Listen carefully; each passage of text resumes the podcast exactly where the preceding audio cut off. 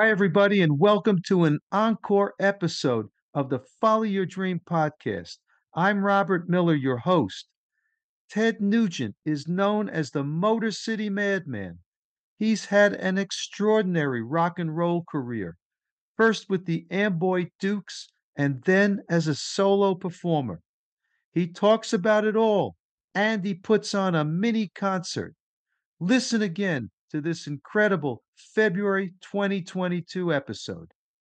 Hi, this is Mark Farner, the original lead singer, songwriter, guitar player for the band Grand Funk Railroad. And you are listening to Follow Your Dreams podcast with brother Robert Miller. Everyone has a dream. Robert Miller is a musician who had a dream to become a rock star. He followed his dream and he succeeded. If you're ready to pursue and succeed at your dream, then listen up and get inspired and motivated to take action today. Welcome to the Follow Your Dream podcast. Hi, everybody. Welcome to another episode of the Follow Your Dream podcast. I am Robert Miller, your host. My guest today is none other than Ted Nugent the Motor City Madman himself.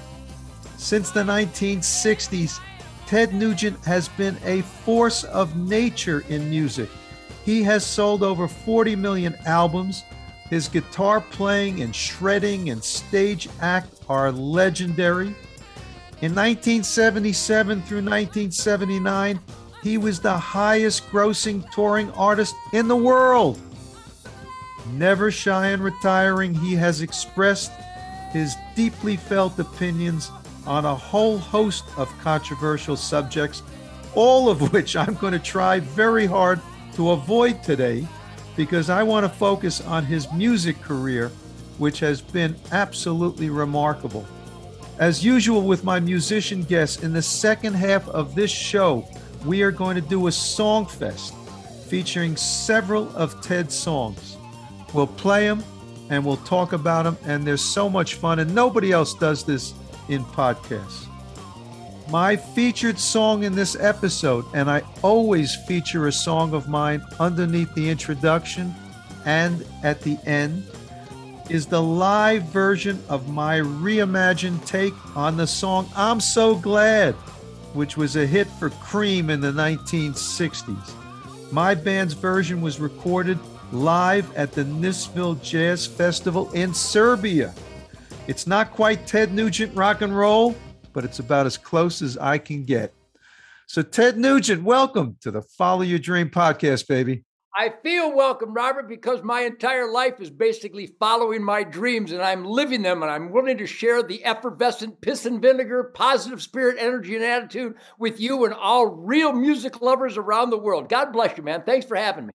It's so great to have you. I mean, you're right. You are a man of dreams here. You have done so much in your career, and I want to talk about that. But, you know, at your core, you're a Detroit guy, right? Have you noticed that I am the Motor City Madman? I'm the only one who qualifies. I got to tell you, we could talk forever, Robert, about the spirit and the energy and the the middle finger on fire, grinding rhythm and blues epicenter that is Detroit, going back to Mitch Ryder and the Detroit Wheels, everything Motown. I mean, genuflect at the altar of the Motown Funk Brothers, the incredible spirit and the, uh, the musical authority that I was showered with wallpaper, carpet bomb, musicality every day of my life. And every musician you will ever talk to, you bring up Detroit and they will tell you the unbelievable, immeasurable influence that all things Detroit, especially in their essence, the Motown Funk Brothers, the songwriting. But going back to Mitch Ryder and the Detroit Wheels, that's why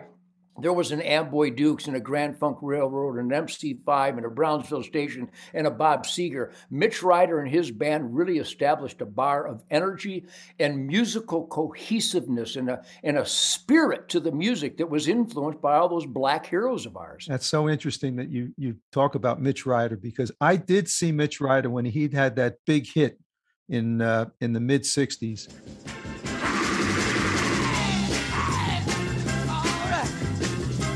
jump up. Get it. Hey. Devil with blue dress, blue dress, blue dress, devil with blue dress on.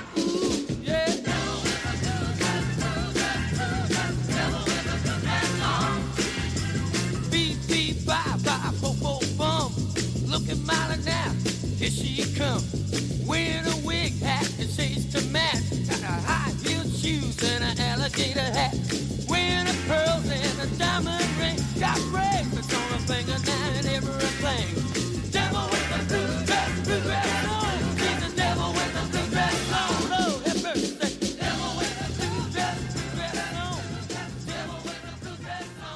And he had a great guitar player with him. I don't know his name, but he had That, I do. Robert, Tell me. let me go. I'll tell you. You see this Gibson Birdland in my hands? I see it, baby. This is a direct result. You're talking about the mighty, the mighty Jimmy McCarty when he went. That's it.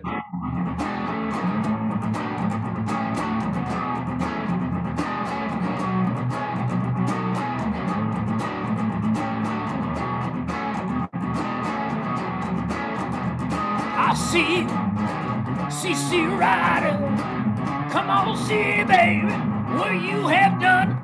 Jimmy McCarty, Walled Lake Casino, 1960. My band, The Lures, opened up for the band Billy Lee and the Rivieras, who uh-huh. changed their name to Mitch Ryder and the Detroit Wheels a few years later. And on the bill, Billy Lee and the Rivieras headlined the Walled Lake Casino. This is 1960, man. And there was a brand new band from Detroit called Martha and the Vandellas. Oh my God. and there was a guy named Gene Pitney who had a big hit at the time called Town Without Pity. And then my band, The Lords. And when I watched, don't ever forget the name, Jimmy McCarty. Jimmy McCarty. Did he do that fabulous solo in uh, in their big hit?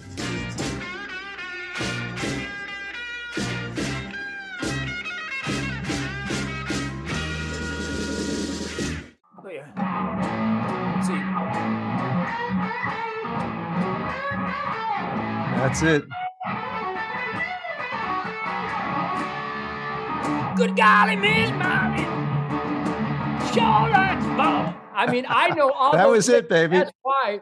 That's why I played the Gibson Birdland because of what I saw Jimmy McCarty unleash that night. But it's also important. Johnny Badanjek on drums was only 15, an absolute god of drum thunder. Earl Elliott on the Rickenbacker bass through an Ampeg B18. Uh, Joe Kubert on a, a, a Cherry Gibson E ES335 through a Fender Twin.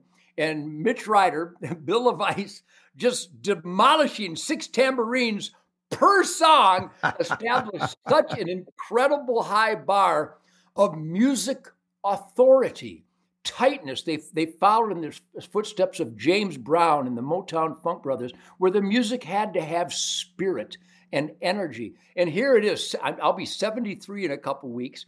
And I've got a band, I got a new record called D- Ted Nugent Detroit Muscle 2022. We're going to talk about that, Ted. And but the point is, is that that influence from that night in August of 1960, and of course, I was influenced a lot before that by the Ventures and Duane Eddy and Dick Dale, uh, uh, Lonnie Mack. Are you kidding me? Certainly Chuck Berry and Bo Diddley and Little Richard. Are you kidding me?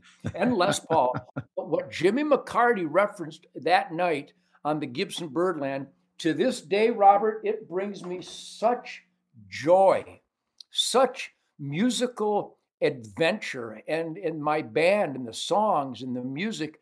Uh, I- I'm so lucky that being clean and sober my entire life, I learned that in order to really sponge the musical genius of a Jimmy McCarty and the whole band and all my heroes, being clean and sober let you sponge it and understand it better and ultimately translate it and deliver it yourself. So that's why all these years later, my music still means the world to me, man. I- tell you, I, I'm a little bit younger than you. And one of the first concerts I ever saw was Mitch Ryder and the Detroit Wheels Yeah. playing on Long Island in New York City, because that's where I'm from.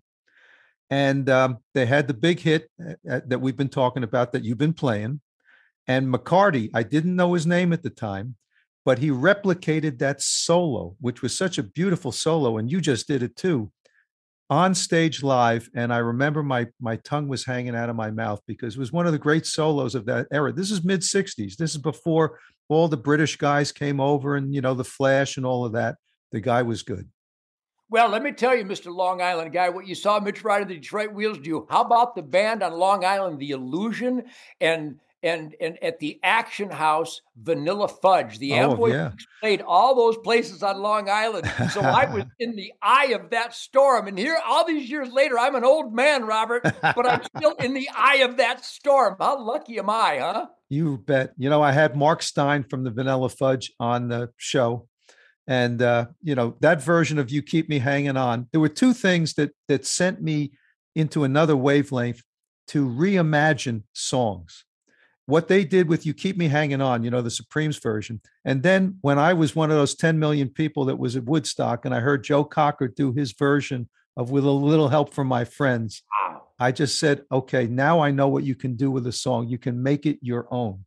Sure. Well, what you're talking about, Mark Stein on the Hammond B3, uh, the amazing Carmine Appice on drums, Right. um, Vinnie Martell on the guitar, and and and just just the greatest bands. Those guys, they all came from the Motown Funk Brothers. They all Yeah. came from James Brown, and and and and just just an amazing era of musicians that were into a samurai spirit of musical dedication. Um, Well, one of the other New York guys that I know you probably loved was also on the show, Felix Cavaliere from the Rascals. The rat we opened the Amboy Dukes opened up for the Rascals out in 67 and 68, and I got to watch those guys. Gene Cornish Uh-huh. also played a big fat Gibson hollow body jazz guitar, and I could play all those songs. We played all those songs as the Amboy Dukes in every band I was in. So that was an explosive musical celebration era. And nowadays I'm I'm really let down at the abandonment of that that piss and vinegar, that that dedication to tightness. There's very few bands other than the Foo Fighters, and that's not a new band, and Greta Van Fleet from uh, Michigan. That's not even a new band anymore. There's no real bands that jump on that rhythm and blues grind, that that that grunt and, and groove that that all our black heroes taught us. I'm afraid I don't see that anymore. So Yeah, I right. still I'm so happy that you can and Tim Bogert, I forgot to mention Tim Bogert, the amazing bass player of Vanilla Fudge. Uh, those are all friends. The Amboy Dukes played with them and Jimi Hendrix and every band, the Rascals. I've been, I, I mean, uh, we played the Fillmore East with uh, Blood, Sweat, and Tears and the Chambers Brothers. Time!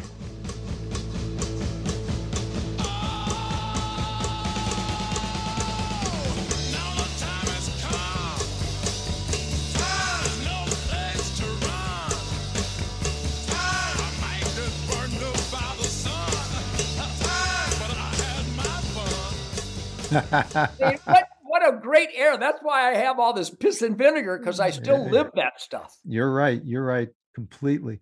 All right. Tell me about the Amboy Dukes because, you know, that song, Journey to the Center of the Mind, I mean, it was it was a very cool song in its day.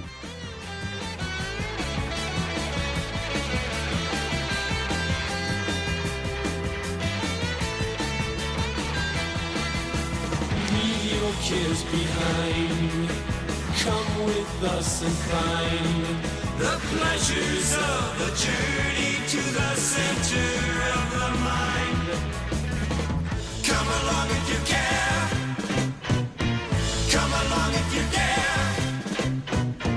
Take a ride to the land inside of your mind. Beyond the seas of thought beyond the? Across the streams of hopes and dreams where things are really not. This was the the psychedelic era of the 60s. And tell us, because you were front and center in the Amboy Dukes. Well, you know, it's funny. It was a psychedelic era, and my rhythm guitar player, Steve Farmer, that's what he was referencing because I was against drugs. I, I'm still against drugs. I mean, to each his own, but I want people with a higher level of awareness. I want people that are not comfortably numb because that's actually comfortably, uncomfortably dumb. I like people that are tuned in and dedicated to a given united task. Right. And that describes the Amboy Dukes. Greg Arama on bass guitar, Robert. Listen to his bass playing as a 15 year old kid on Journey to the Center of the Mind. Listen to Dave Palmer, 15 year old kid. Think of Steve Farmer's uh, lyrics, clever lyrics. John Drake on lead vocal, Rick uh, Lober on Fender uh, Rhodes, uh, keyboards and the great Andy Solomon on Hammond B3. But I just got up one morning and I went, and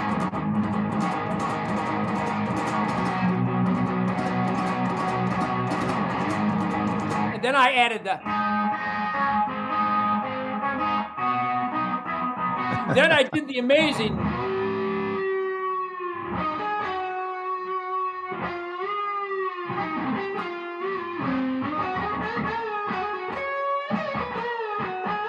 Was only 18. How did Ted, you still got it, baby. how about that melody on a lead guitar? So again, the, it, we were all about tightness and groove and musical, dare I say, defiance and adventure. That means just throwing in a, a, a C sharp minor seventh on the on the middle section. I mean, we we were an adventurous band, but we were so addicted to trying to be worthy of James Brown and Wilson Pickett and Sam and Dave and the Motown Funk Brothers. All my musicians from even before the Amboy Dukes were all inspired by that. There's a unique uh, emotion and power and believability to those black heroes, going all the way to Howlin' Wolf and Muddy Waters and Lightning Hopkins and certainly Chuck Berry and Bo Diddley and Little Richard, all these monster musical forces. But all the bands of that era, including the Rascals, including the Vanilla Fudge, including Mitch Ryder, every band you name, that's where the Kinks and the Who and Led Zeppelin, that's where the Stones and the Beatles, they played Chuck Berry, Bo Diddley, and Motown songs on their Right. first albums. Those All out of the same tree. That wasn't English music. That was American music. You so, betcha. So that even on my new record, Detroit Muscle, we still get in the barn. I have a swamp barn in Michigan, and with Jason Hartless, Jason Hartless on drums from Detroit, Greg Smith on bass guitar from Pennsylvania. These guys have been with me for many years. To watch these guys dedicate themselves, it's just like the Amboy Dukes, just like the damn Yankees, just like all your favorite bands. We get in a room and there's no world outside our musical dedication, spirit of adventure, bastardizing chords and, and kind of grunting and grinding certain rhythms so that we, we think that James Brown will be checking us out from above. So that spirit that of the music that you loved, it is alive and well in my band. It's still alive and well in ZZ Top. It's still alive and well in Grand Funk Railroad and Mark Farner. It's still alive and well in, in obviously the Stones. Look at Mick Jagger. What is he, 108 years old? He's on the he's on stage kicking maximum ass because he still has that bluesy black musical authority that he is emulating, that he is respecting and showing reverence for. So that's the core to all the music that we all love. You're right. Now explain something to me. Of course, everybody knows that Motown had the Hitsville house. I mean, it's just a it's just a house. How did they get such sounds out of the basement of just a little house like that? That's a great question. And boy, you got the right guy to answer that. If you examine your favorite music, if you look what Andrew Loog Oldham did and Eastman did with the Beatles, the Oldham with the Stones, it was raw, it was primal. The musicians go back to what I just said about the dedication to the musicality, the musical authority. The guitar players, believe me when I tell you, we are nuts about our guitar tone. We learned from Chuck Berry and Bo Diddley. So we get our guitar sound to satisfy us. Though we're never satisfied, but we pursue satisfaction. The drummer tunes his drum so that it's got a, a, a Louie Bellson, it's got a it's got a, a, a Charlie Watts, it's got the Motown Funk Brothers. So what happened in Hitsville, USA on West Grand Boulevard, I've been there many times. What happened in that basement by those mighty, mighty musical geniuses called the Funk Brothers Yep. they each had such dedication to their tone, their sound, the way their instruments sounded, that a- an engineer in those days was there was no really engineering school. You would go in and you listen to these guys play, and it just sounded awesome. So as you went into the control room, you found the right microphone. Back then, it was the uh, Electro Voice uh, 663. I think 663. It was called. Like use it for a hammer if you wanted to, and and the the different microphones. So the engineers went, well, the drums sound like this when I'm standing next to it. We've got to make sure it sounds like that on tape.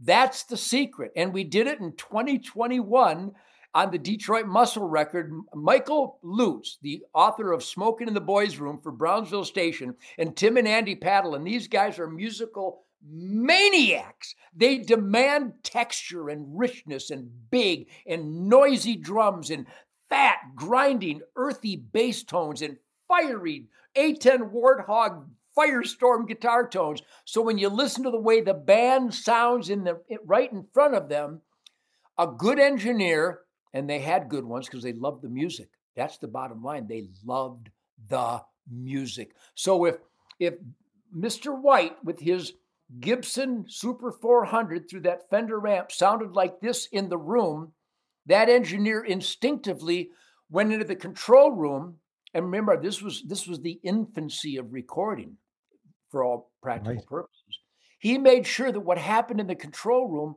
sounded like the band in the, the performance room that eh, the, the police first album what they recorded it in three days and i remember an interview with sting another musical genius influenced by all the black artists that he said we just made sure that what went on tape sounded what our ears heard in the room. You know, it sounds so simple, and yet to replicate the quality of what they got out of Hitsville, just oh, it's almost impossible. You you think about all the studios that came after that with all the millions of dollars of equipment and baffling and all of that stuff, and they didn't get the sound that you got out of this little room called Hitsville. Well, let me let me celebrate the musical geniuses I've always been surrounded with. My music wouldn't mean squat if it was just me. My musicians, my producers, my engineers. When I went solo from the Amboy Dukes and recorded the Ted Nugent solo album for Epic Records, it was Tom Werman and Tony Reale and Lew Futterman. But the band, we cared about each other's sound. And so as we're jamming and we tuned the drums perfect, Cliff Davis, oh my God. Derek St. Holmes, oh my God. These are musical monsters. Rob Grange on bass, the tones that they got, the, my tone is, is, is sacred. You don't represent my tone any different than my tone. But Tom Werman and Tony Reale and Lew Futterman, our team, they would come in the studio and listen to the dedication we gave to the sound of our instruments and then they would respect that in the room. They'd test this mic, they'd test that speaker, they'd change cables. But it does sound ridiculously simple. And in essence, it is, but it's all up to these things on the side of your head. If the people involved in making your record love the music, respect the artist and their delivery of the sound of their instrument, and then the the engineers and the technicians are dedicated to make sure that what ends up being recorded is what the band delivers. And so you hear some of these over processed and some of this pop music, which makes me want to throw up. A lot of this so called country music nowadays, I, I guess it's made for children's cartoons or maybe the Ferris wheel at a county fair. I think the music nowadays just sucks royal. It has no piss and vinegar, it has no spirit. I don't think the musicians even believe in it. Now, there are some that are great. I love Big and Rich. I love Toby Keith. I love, I love a lot of these guys. I love Kid Rock. I love a lot of these artists. I love Aaron Lewis. They believe, but overall, when you look at what's the top selling chart breaking records, it's like children's Ferris wheel music. It's all uh, uh, it's, it's all a recipe. They have a, a recipe for what the people will buy instead of delivering what's in their guts. And again, I mentioned some artists just now that still demand honesty of delivery of the music they believe in, and the engineers and the producers capture it on occasion. But so many of the songs I can't even listen to radio anymore because it, it's it's it's pablum, it's milk toast. It doesn't have any fire. There's no forehead vein popping moment, moments like all our favorite music. So what the secret with my music, and it's not a secret, and with again our favorite are ZZ Top, ACDC, Foreigner, Journey, uh, uh, Sammy Hagar, Van Halen, uh, Cheap Trick. You listen to all the greatest music, certainly the Vanilla Fudge and the Rascals and all these other bands. Everybody involved cared about what we heard. Well, Carmine Appice, my God, he's a world class drummer. You want to make sure you capture Carmine Appice's drum sound. And they did. And when you do that, the music is more believable. And what's more important than believability? Yes, I'm with you completely. It's unfortunate that an entire generation has been trained to accept the other kind of stuff that you're talking about. Oh, And all uh, you can do is keep go- doing what you're doing and making sure that it's out there and that people hear the real deal. You know, Robert, here it is. I'm old. I'll be 73, like I said. I keep mentioning that because I wore out my dogs again this morning, so I must be doing something right. But I've been clean and sober my whole life, and I eat wild game, and I eat it in responsible portions, and I don't put any poison in my sacred temple. If I can't pronounce the ingredients, it never makes its way into our home. My my wife and I have been organic field to table. I've been that way since I was born. But my point being is that when you love a certain endeavor, me, it's music, it's conservative politics, it's the Constitution, it's individual freedom, life, liberty, the pursuit of happiness. That that autonomy demand finds its way into my music. Even as early before I couldn't have articulated this with Journey to the Center of Mind, I played with the the defiance of a James Brown and the defiance of the black artist that that spit on the concept of slavery and spit on the concept of racism and, and defied the status quo that we were offended by with uh, again slavery and racism and discrimination and all that ugliness that man is capable of. But that's why that black music was so powerful because they they gave it the finger, a big black middle finger on fire. And that resonates with all of us because we're all independent at the core. We all believe in individuality at the core. And unless you've been dumbed down by an anti education system and a lying, hateful, treasonous media, boy, these are some harsh words. You wanted to avoid this, but you can't because that ends up in my music that ends up in my standing up for what I believe in and the way I play guitar. And that's what made James Brown so good. You're right about that. Okay, I want to I want to slip you a, a left hook here. I want to talk about something that I think is near and dear to you. You're a big Detroit sports fan, aren't you? You know, let me stop you there. You know, I'm a sports fan. Kirk Gibson, I just talked to him the other day. What a what a warrior, what an athlete, huh? And when the when the Red Wings were winning the Stanley Cup all those years, and the Pistons were winning all those championships, and I don't think the uh, I don't think the Tigers since '68 have won anything, or the Lions. But my point is, I am not a spectator.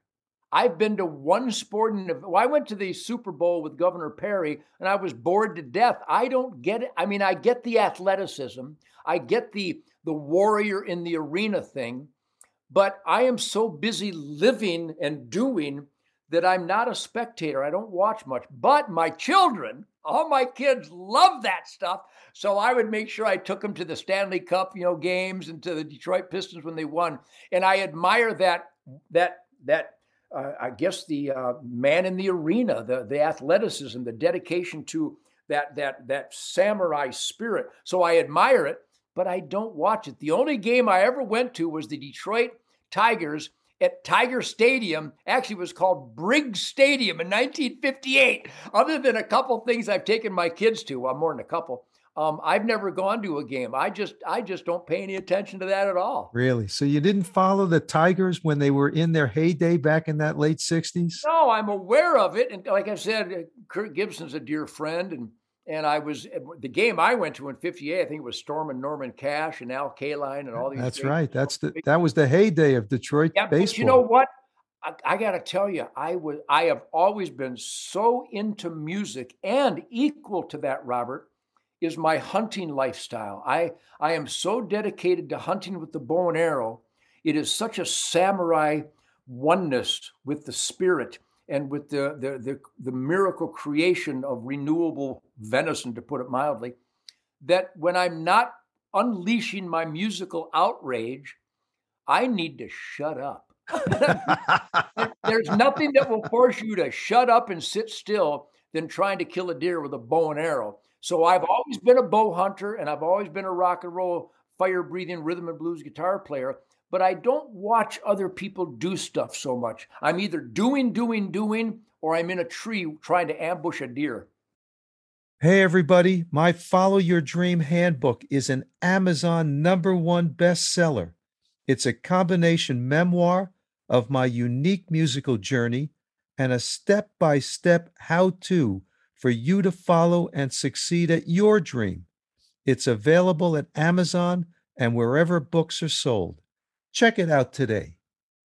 All right, you know, we're going to go into that second part of this interview that I call the Song Fest because you've led in perfectly.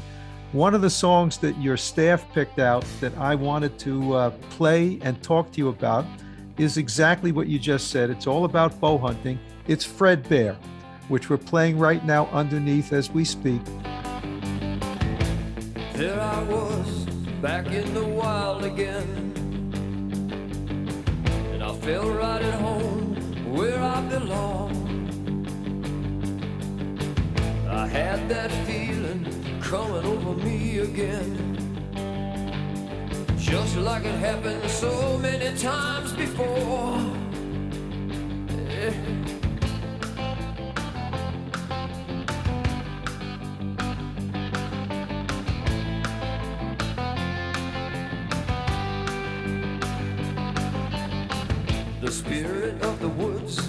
Is like an old good friend. Makes me feel warm and good inside. And I knew his name, and it was good to see him again. Cause in the wind he's still alive.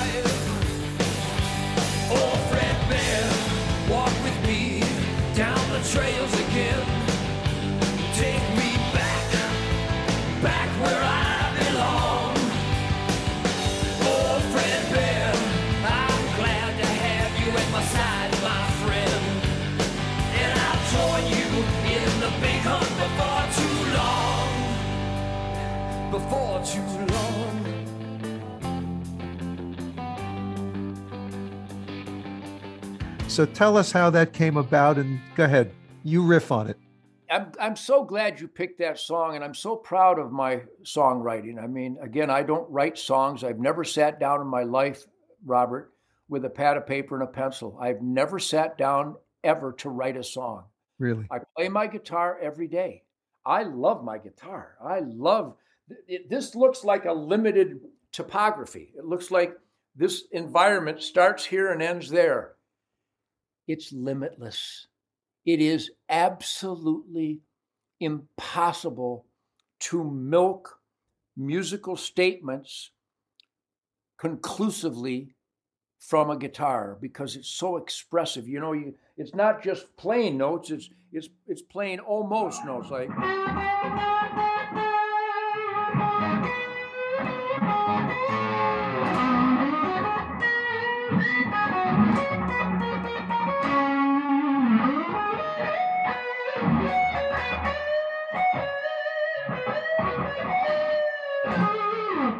Mean, I I could, I got to kind of force myself to stop because I'll play forever. But the part about Fred Bear is like all my songs. I said it really succinctly recently. A guy said, "How do I write songs?" And I go, "Well, I don't write them. I ejaculate them.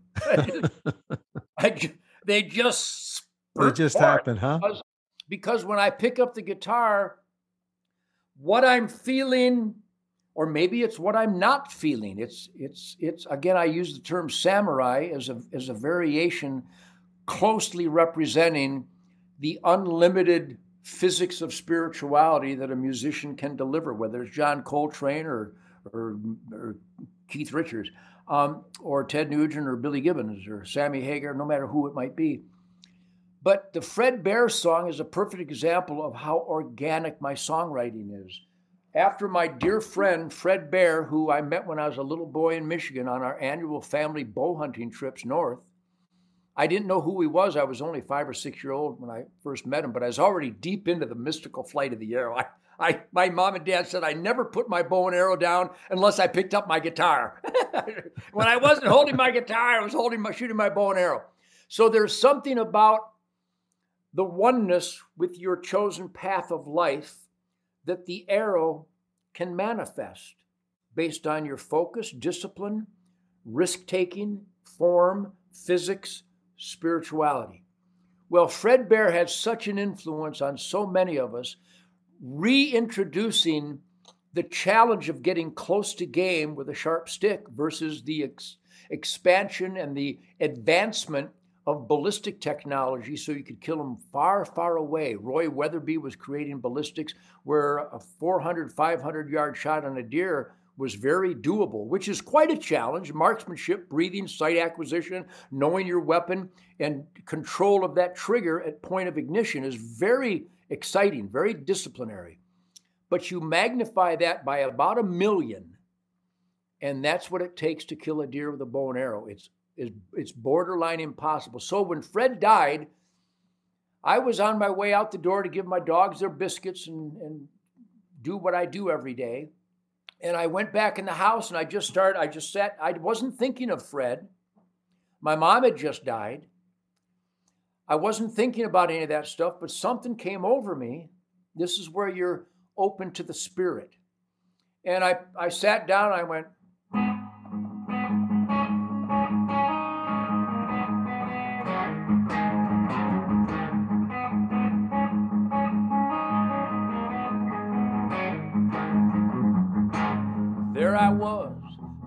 in the wild again.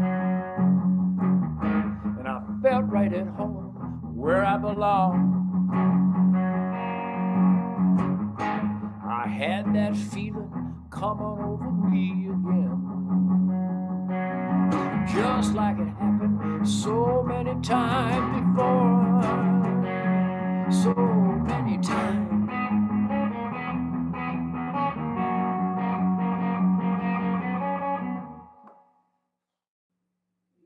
gotta be in touch with the spirit world to to deliver a purity. And i i know i'm not bragging i'm just saying that i so loved fred. He was such a such an incredible wonderful man.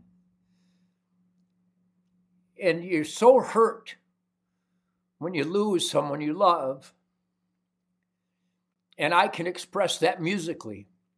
And to this day, people use that song at the birth of a child, at the death of a loved one, at a retirement party, at a bar mitzvah, at a graduation, at a wedding, at the return of a flag draped coffin. Um, I, I think I am so tuned into my spirit that um, it has a life of its own. And I think the best man can do is to unleash pure emotions. And people that have never heard of Fred Bear, some people thought this song was called Fred the Bear. um, but that song has had a life of its own for 30, 32 years now. And this morning I heard from someone who used it when their family got together at deer camp in Wisconsin. It to this day, Robert, Fred Bear is the number one requested song year round Hmm. in Wisconsin, Michigan, and Pennsylvania, and some other places. Even at Ozzy's Boneyard on Sirius XM is a heavy metal station, but they get requests and they have to play Fred Bear. They get so many requests for it because it touches people pretty pretty deep into the soul, I think. And that's a perfect example. And even though Wang Dang Sweet Poontang is a different song, um, my love of the female species um, is as real as my love for life itself. So I can I can dance an uncharted dance from heartbreak, emotion, love, memories of a Fred Bear. And on the new album, I have a song called Leave the Lights On. My brother John died. And I wasn't thinking of it, but I picked up the guitar one morning and I went,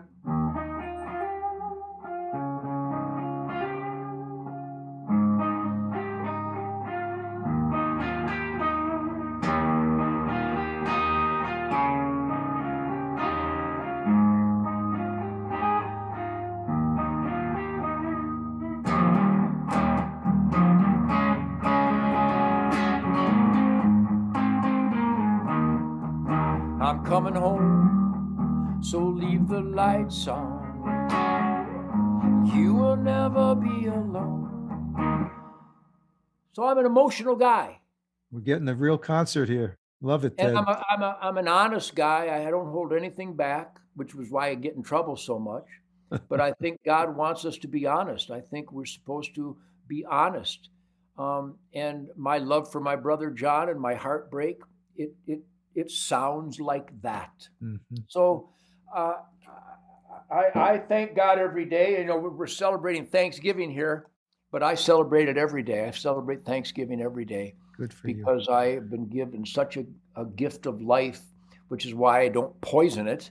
It's why I manage it with, with respect, clean and sober, eating good food, doing lots of charity work, helping anybody I can possibly help. And that ends up coming out of my music, whether it's a defiant outrage, middle finger on fire, or it's a genuine outreach to help someone. They're both legitimate sensations. All right. I want you to tell me a similar story and emotion and feeling for another one of your big hits, The Great White Buffalo.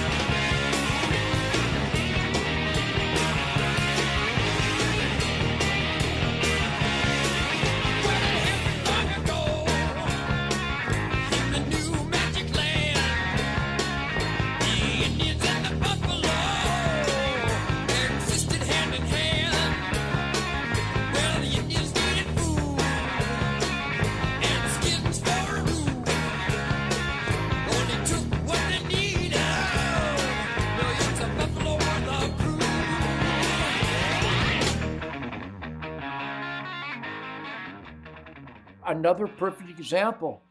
Robert, I didn't write the song.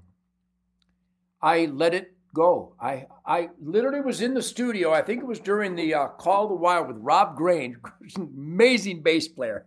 Guy, another example of the unbelievable gifted virtuosos and work ethic, gentlemen, ass kickers that I've been surrounded with, and Vic Mastriani, who ended up playing with uh, "Don't You Make My Brown Eyes Blue," uh, Crystal Gayle uh, but uh, great musicians. So I'm in the studio tuning up. We're about to record a song, and I'm going.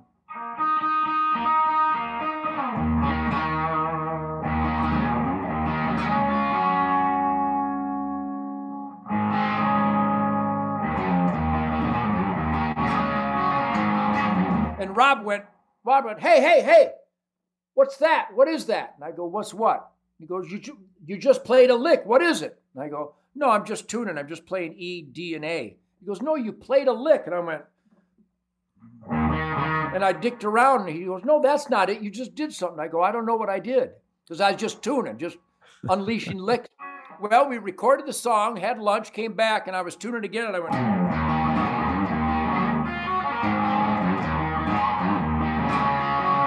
And Rob went, That's it, that's it. And I went, Oh. So I had no title in mind. I didn't know where it was going to go. But I said, Yeah, that is a great lick. I said, Record this. Go ahead and record this. Again, I'm going to do two licks. Vic, come in with the cowbell. And then you guys give me a D, D, A, A, E. Give me two of those, and then just let's go. And then I'm going to signal you to stop. We'll re intro it, and you do the same come in, and we're going to keep going. And then in the middle, I'm going to play some stuff. And I go, let's do this. And I set up a mic. And I literally went,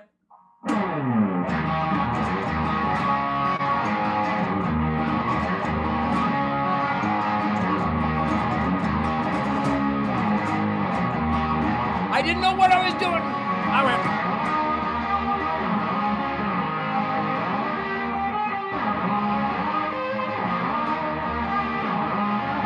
And then I just started going, Well, listen, everybody. Yeah, to what I got to say. There's hope for tomorrow. Yes, if we wake up today. Well, it happened long ago in the new magic land.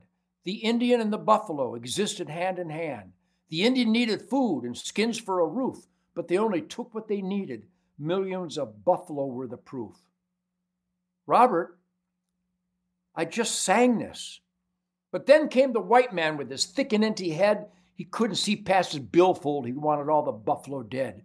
So the Indians hid in fear there were no buffalo to be found. The magic seemed to be missing. Looked like some kind of burial ground. But above the canyon walls, strong eyes did glow. It was the leader of the land, the great white buffalo, and he found the battered herd and he led them across the land with the great white buffalo. We can make a final stand. So listen, everybody, to what I got to say. There's hope for tomorrow if we wake up today with the great Robert. where did this come from? This was all just extemporaneous, huh? With a life of its own, subconscious.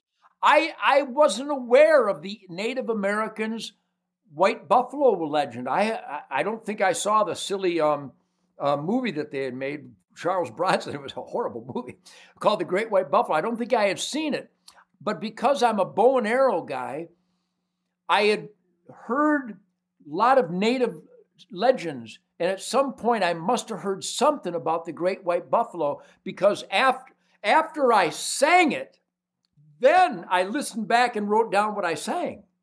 and, and the Native American tribes unanimously, Robert, have approached me over the years and said, That's our legend of our spiritual leader who will save our people. Above the canyon walls, strong eyes did glow. It was the leader of the land, the great white buffalo, and he found the battered herd and led them across the land. Boy, that's 2021. Ladies and gentlemen, we're getting a master class and a concert from Ted Nugent. Well, again, you know what? I, I approach my recording and my music with no baggage. I have no agenda. I know I'm a political animal. That's what you call an experiment in self government. Duh. But when I get ready to make music, nothing is sacred. I have no agenda. I had no idea where these lyrics come from. I'm so lucky that way because I think the purest music is, is the ones that flow naturally. I think when you go to Nashville and you sit down with the songwriting team and you come up with some hit formulas, that's not the same as a song that you're pouring your heart out in or having fun with, like Wango Tango or Stranglehold or, or Motor City Madhouse, even though those lyrics are right on the money. Dog Eat Dog, right on the money. Tooth, Fang, and Claw, right on the money. Um, Geronimo and Me, right on the money. Bound and Gagged, right on the money. I was born in the Motor City, brand new song, right? Driving uh, all my new songs, D- Motor Detroit Muscle. I mean, listen to this guitar lick.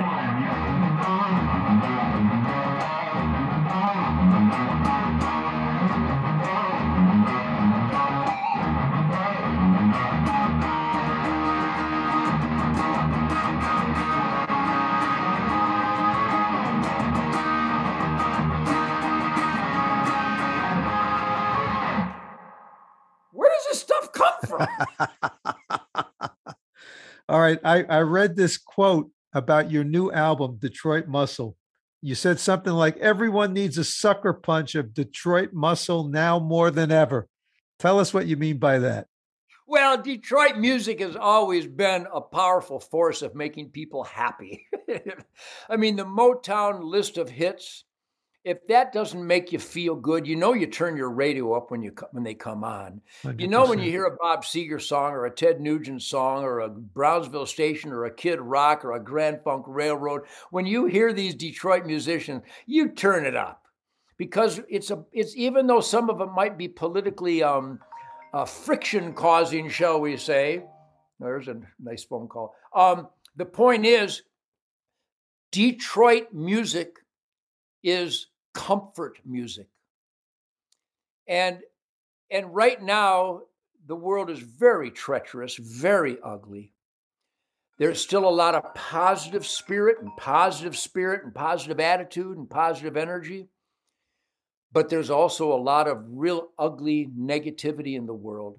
So we need comfort music. And my music is so high energy. Again, Greg Smith on bass, Jason Hartless on drums.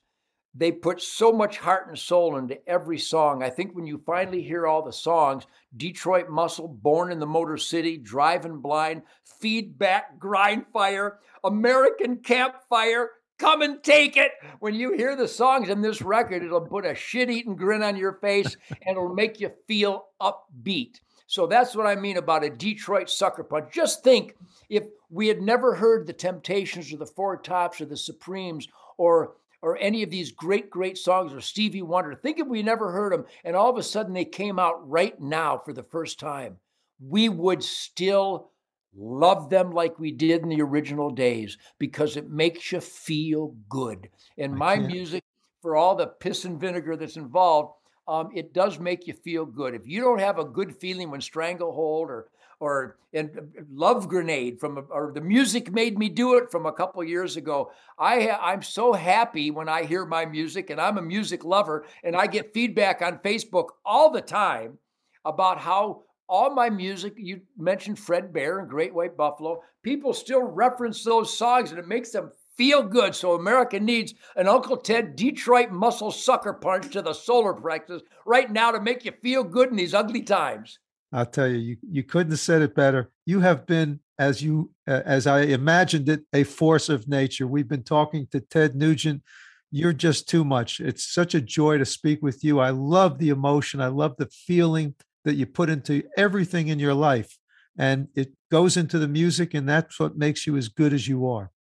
Well, thank you. But I appreciate the opportunity that you know you're, you're a, this is an interview dialogue, and you're talking about the things that I love, the things I crave. You're asking me questions about this incredible life that I've been blessed with. So that's why it's high energy, and I appreciate the opportunity. I, I thank you for caring. I thank you for pursuing this dialogue. I really appreciate it. You know, sometimes people get uh, waylaid by like the you know the, the the the tough things, the tough issues in life that where there's a lot of divisiveness and all of that. But when you get right to the core, and I think you just said it, your music, Detroit's music, it's feel good music, it's comfort music.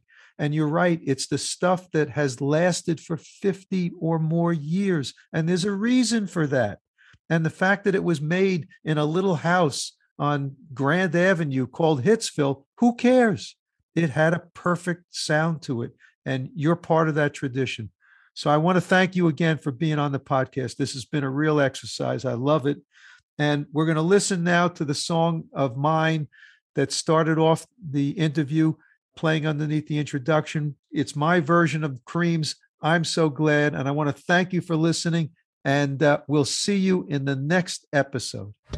Thanks for listening to the Follow Your Dream podcast.